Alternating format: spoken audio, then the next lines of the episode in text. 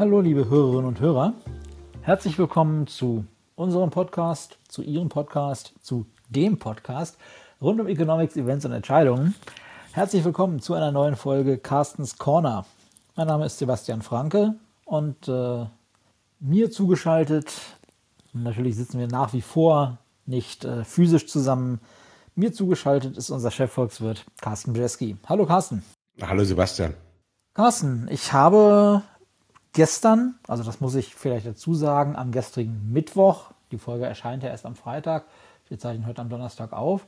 Ich habe also am gestrigen Mittwoch ähm, auf Social Media eine bemerkenswerte Übereinstimmung festgestellt zwischen meiner Timeline meines privaten Accounts und der meines beruflichen. Ähm, das ging zwar in der Form so ein bisschen auseinander, also auf dem privaten Account, da waren so Postings wie Ding Dong, die Hex ist tot, noch von der freundlicheren Sorte. Ähm, aber auch auf meinem beruflichen Account habe ich gesehen, dass da in meiner Timeline Erleichterung die überwiegende Stimmung war. Äh, es ging dabei natürlich um den Abschied von Donald Trump aus dem Weißen Haus und um die Amtseinführung von Joe Biden. Da hatten wir ja auch äh, schon das eine oder andere Mal darüber gesprochen, dass jetzt äh, ein anderer Ton Einzug halten wird, auch in den internationalen, gerade in den transatlantischen Beziehungen und vielleicht etwas mehr Verlässlichkeit, insbesondere etwas mehr Berechenbarkeit. Carsten, wird unser Job denn jetzt einfacher? Tja, das ist eine gute Frage. Ich meine, erstmal ist, denke ich, extrem wichtig, dass du wirklich niemandem ähm, deinen Namen in dem Private äh, Account verrätst, sondern ich will nicht wissen, wo du dich da rumtreibst mit äh, Ding Dong, die Hexe ist tot. Ähm, also das ist gut, dass du dann da äh, privat und berufliches deutlich voneinander trennst.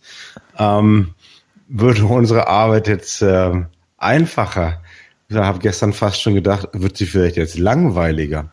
Ähm, denke, dass es sicherlich einigen äh, Journalisten so gehen wird. Das ist zwar kurzfristig bei extrem vielen Erleichterungen, ähm, aber doch so dieser, ja, dieses sensationelle, ähm, ja, immer diese Überraschung, dass doch noch irgendwo wieder ein Tweet, ein komischer Kommentar, eine komische Aktion um die Ecke hervorgeschossen kommen kann, das würde erstmal verschwinden. Also wir werden uns doch wieder daran gewöhnen, dass ähm, dass Politik ein bisschen langweiliger ist, was auch definitiv gut ist. Ja, unser Job ähm, wird dadurch nicht viel einfacher. Ähm, er wird wieder anders werden. Äh, ich denke, was wir sehen werden, ist, dass jetzt natürlich unter beiden, also er hat ja schon in der in der ersten Nacht gleich etliche Entschlüsse ähm, gefasst, äh, etliche Entscheidungen von Trump zurückgedreht. Also wir sehen, dass wir jetzt eine Bestätigung dessen bekommen, was wir erwartet haben. Ähm, es wird einen enormen Ruck geben Richtung Konjunkturpaket in diesem Jahr. Ähm, es wird sicherlich jetzt auch eine Verbesserung geben der, der transatlantischen Beziehungen. Der allgemeine Ton wird sich bessern ähm, auf, äh, auf internationalem Parkett. Das ist also alles positiv und und ich denke, unser Job ist äh, ehrlich gesagt schon kompliziert genug, um immer herauszufiltern, was nun von politischen Entscheidungen wirklich einen bleibenden Einfluss auf die Wirtschaft hat. Und ähm, das ist natürlich jetzt bei Joe Biden genau die gleiche Geschichte. Wir werden doch erstmal gucken müssen, was kommt davon jetzt wirklich von diesen Plänen, von diesen Maßnahmen ähm, durch den Kongress durch. Äh, ich denke, es wird auch extrem spannend werden in den USA, was so von diesen strukturelleren Themen schnell aufgebracht wird später aufgebracht wird oder vielleicht auch scheitern würde. Ja, können wir ist zu denken an äh, eine Erhöhung vom Mindestlohn ist zu denken an äh, eine Erhöhung der Steuern, sicherlich äh, der, der höchsten Einkommenskategorien. Äh, auch die Frage, macht Joe Biden mit bei, bei der Besteuerung von, von Internetgiganten? Ja, das, was ja die Europäische Union macht und machen will. Also ich denke, es ist auch mal schön, dass wir uns jetzt vielleicht ähm, komplett auf den Inhalt wieder konzentrieren können. Ist schwierig und kompliziert genug und nicht immer noch ähm, die, die täglichen Tweets interpretieren müssen eine andere Gelegenheit, bei der man so ein bisschen versuchen muss, äh, durch die äh, Rhetorik durchzuschauen und zum, zum Kern des Ganzen dann vorzudringen und den zu analysieren. Das sind natürlich immer die Statements auf den Pressekonferenzen der EZB.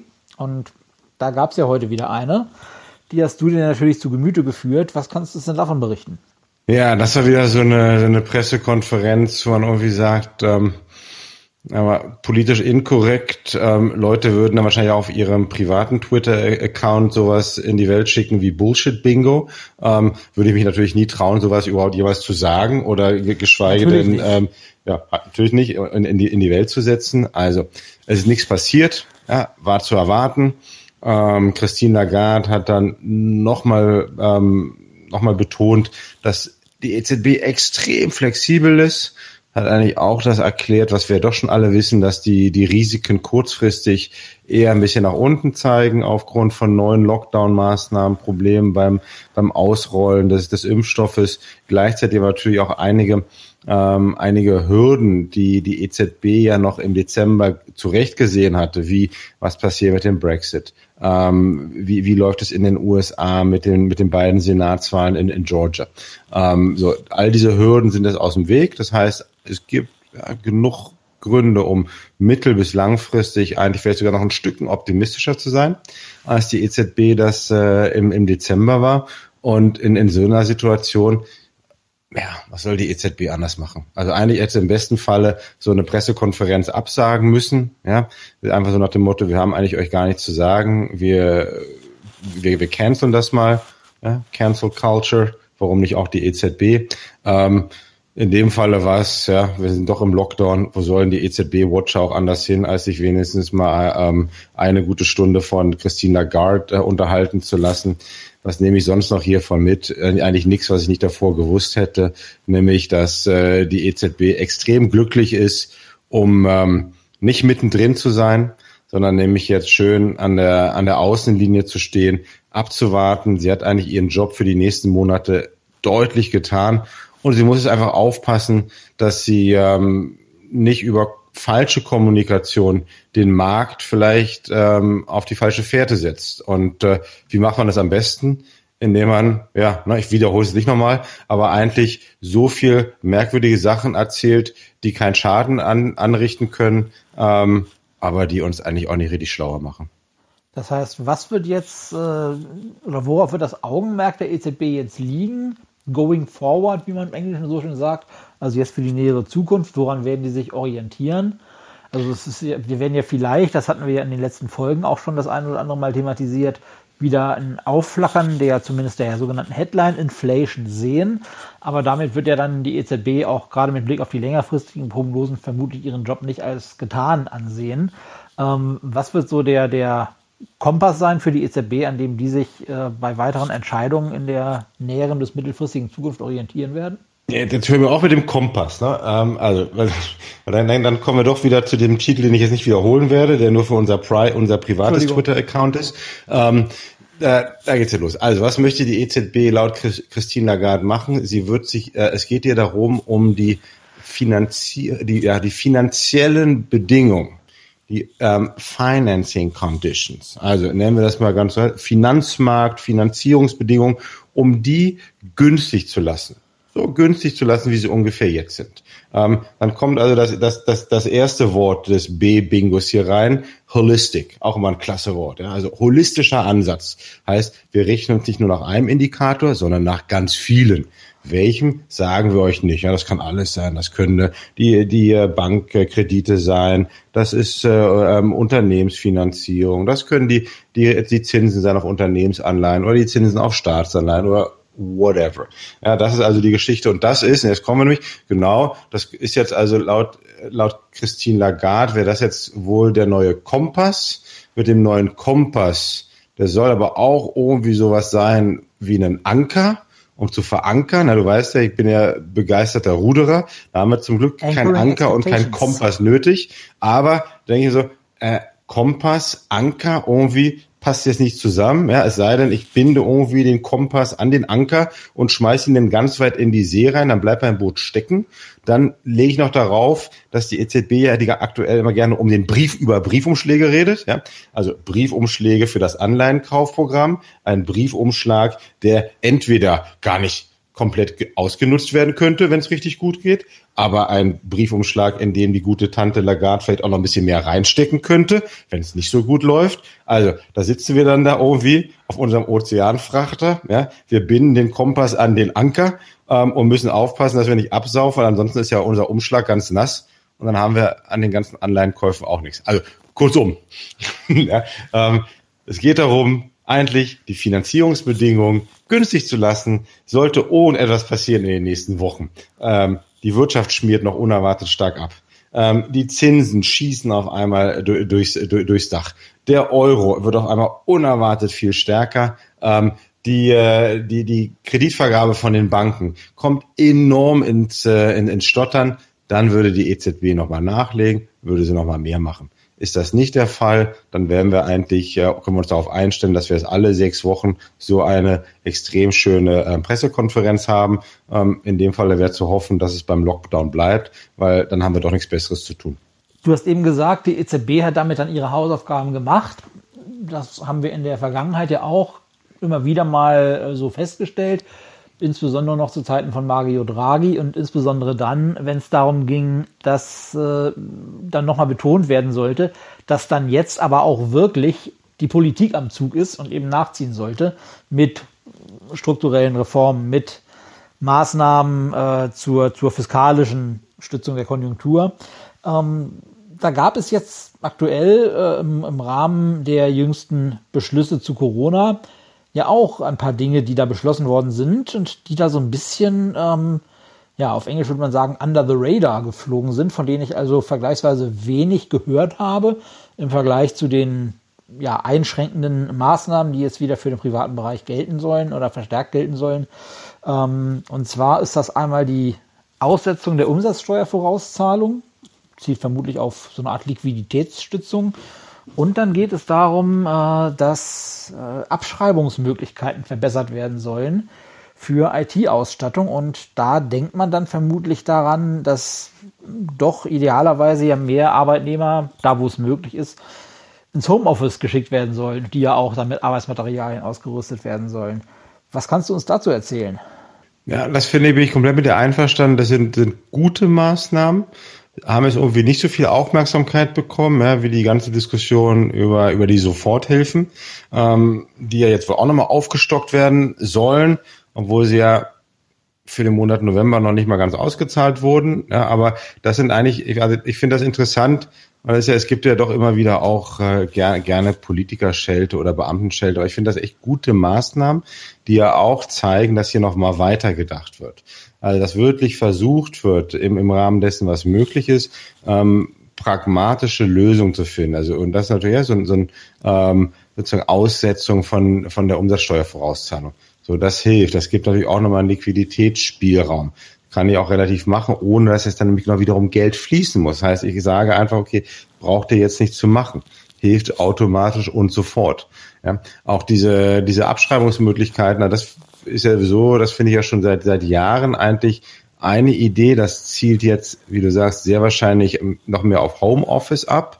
Ähm, aber ich sage eigentlich schon seit Jahren, dass wenn wir allgemein ähm, die Investitionstätigkeit in Deutschland wieder erhöhen wollen, warum haben wir nicht allgemein sozusagen eine beschleunigte Abschreibung ja, für bestimmte Investitionen, für bestimmte Investitionen in Digitalisierung. So, und da ist jetzt hier das, also das zeigt mir das also auch genauso ähm, wollen wir das EZB-Wort holistisch benutzen, ja, dass also doch auch äh, beim, beim Bundesfinanzministerium doch eigentlich so breit und weit gedacht wird, dass man auch solche Mittel nimmt. Und das ist, ähm, ist positiv und ich hoffe, dass das auch weiter gedacht wird. Und sicherlich bei diesen Abschreibungsmöglichkeiten, ähm, das wäre natürlich ein großes Mittel, um jetzt auch, wenn wir aus diesen Lockdowns rauskommen, ähm, was ja irgendwann passieren wird, um die Investition in Digitalisierung länger ähm, hochzubekommen und, äh, und auch ähm, dann endlich würde ich diesen, diesen Rückstand, diesen Nachholbedarf, den wir ja haben, um den aufzuholen.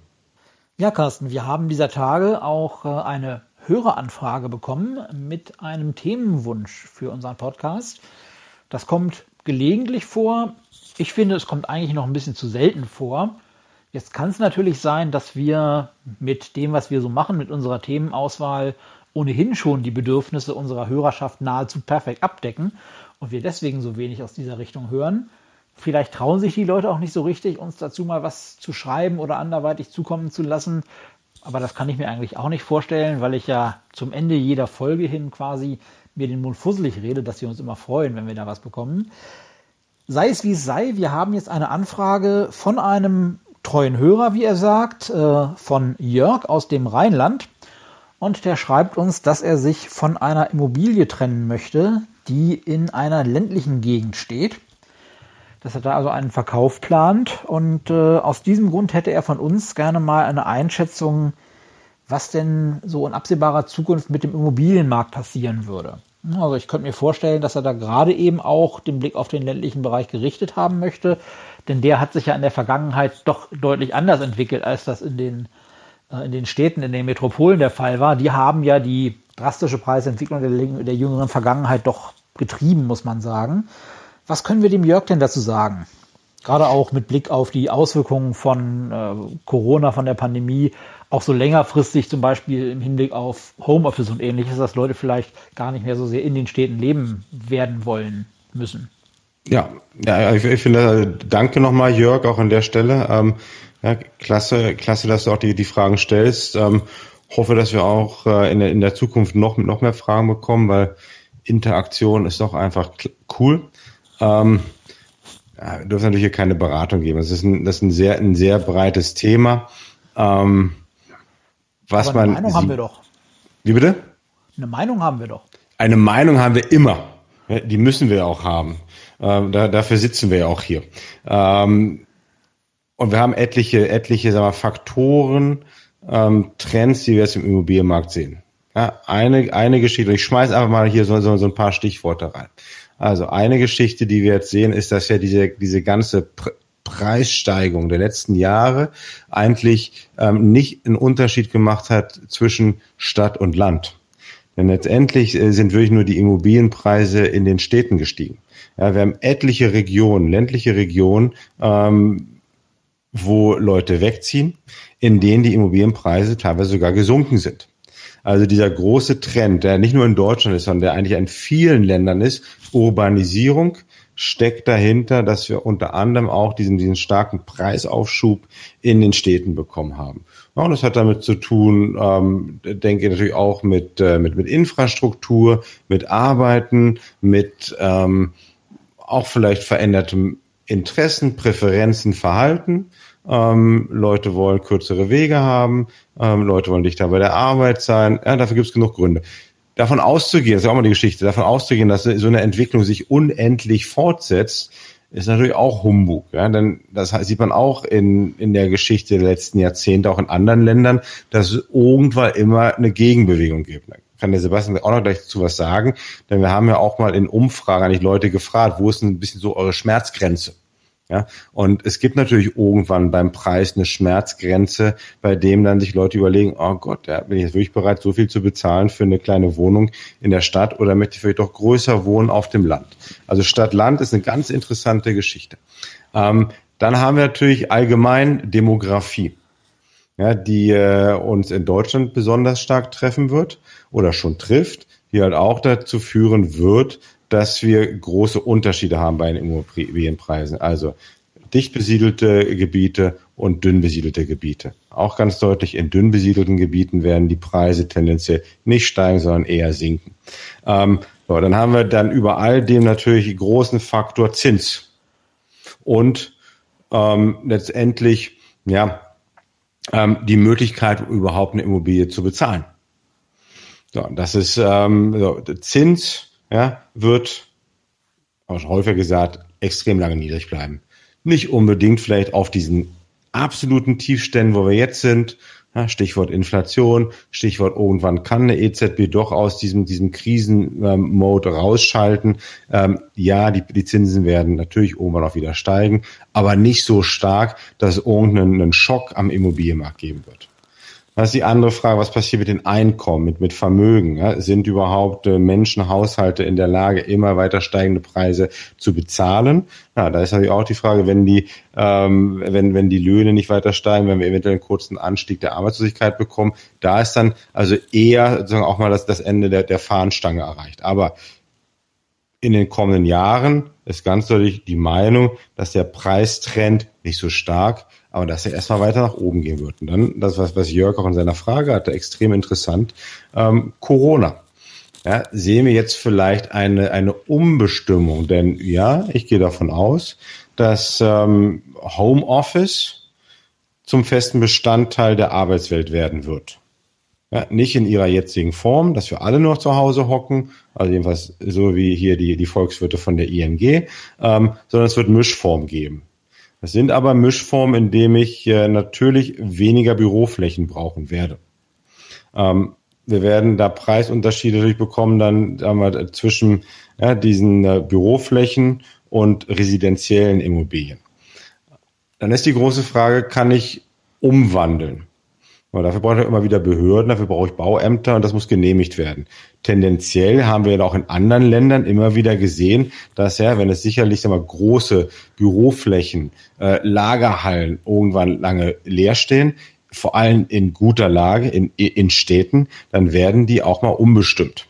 Äh, in Deutschland scheint das so vom Gefühl her ein bisschen länger zu dauern. Das würde mich nicht überraschen, wenn wir das auch sehen. Und damit ähm, äh, ist natürlich die Möglichkeit da, dass ähm, das Angebot jedenfalls in den Städten, in den urbanen, ähm, ja, in den Ballungsräumen doch mehr zunimmt.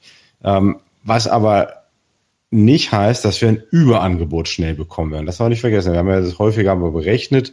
Ähm, wir haben einfach immer noch zu wenig Wohnraum in den Städten. Ähm, es, es braucht dafür Neubauten und wenn ich natürlich jetzt auch noch vielleicht eine, eine Umbestimmung bekommen könnte, äh, könnte das Angebot schneller steigen und könnte damit aber eigentlich eher auch nur den, ähm, ähm, den Preisanstieg begrenzen, als dass es wirklich sofort zu einer, zu einer Umkehr führen würde. Ja, der andere Punkt, ähm, letzter Punkt, dann kann der Sebastian auch mal dazu was sagen, ist natürlich, ähm, vielleicht kommt es auch ein bisschen Landflucht. Ja, ähm, die wird aber meiner Meinung nach nur nachhaltig sein können, wenn, ähm, wenn auch die Infrastruktur da ist.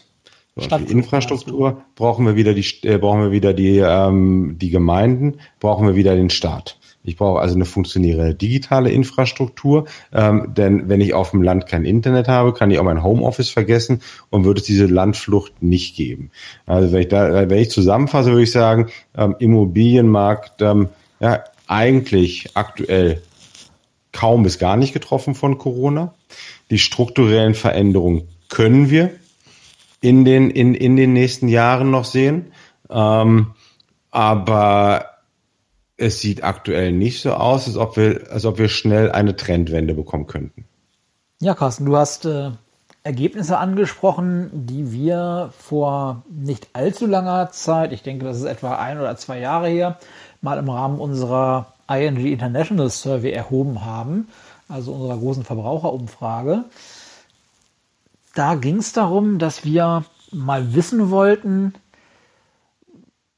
oder dass, dass wir versuchen wollten, sozusagen ein Preisschild an diesem Trend zur Urbanisierung dran zu hängen. Ja, denn der ist natürlich getrieben, wie du sagst, von Dingen wie einem besseren Arbeitsplatzangebot in den Städten, einem besseren kulturellen Angebot, kürzeren Wegen. Man braucht vielleicht kein Auto und spart allein dadurch dann schon wieder Geld, was man dann vielleicht über hat, um eine teurere Miete zu bezahlen oder eine höhere Hypothekenrate.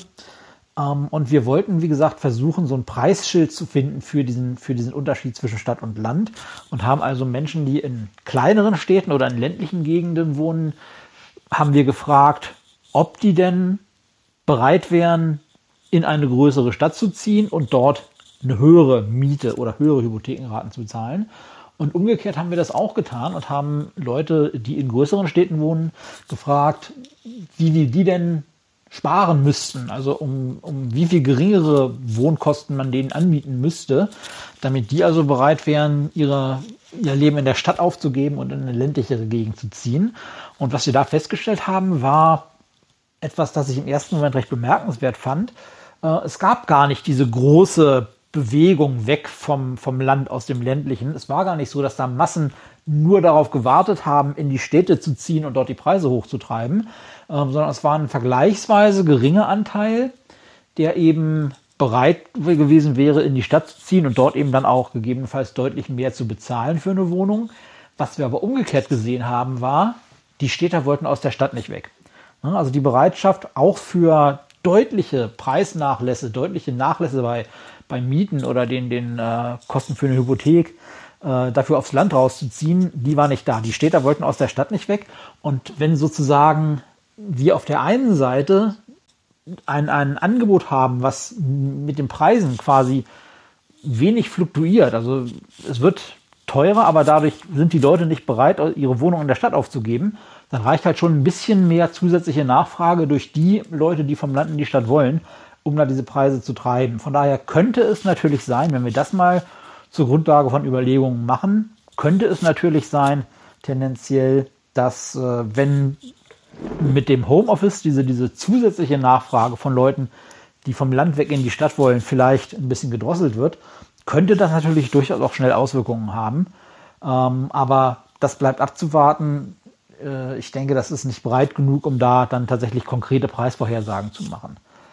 Ich hoffe, wir konnten trotzdem unserem treuen Hörer Jörg ein bisschen helfen und ein bisschen Orientierung bieten bei der Überlegung, ob er sich denn von seiner Immobilie trennen möchte, wie er es angedacht hat.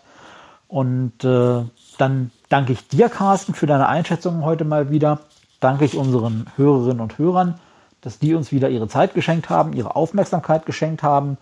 Und dann sage ich auch dieses Mal wieder, obwohl ich es natürlich vorhin schon erwähnt habe, Lassen Sie uns gerne wissen, was Ihnen bei uns gefällt oder vielleicht auch mal nicht so gut gefällt. Wenn Sie Kritik haben, wenn Sie Themenvorschläge für uns haben, immer her damit. Wir hören gerne von Ihnen. Und äh, natürlich, was immer gilt, was sonst immer gilt, gilt auch dieses Mal. Machen Sie es gut, bleiben Sie uns gewogen. Vor allen Dingen bleiben Sie gesund. Tschüss.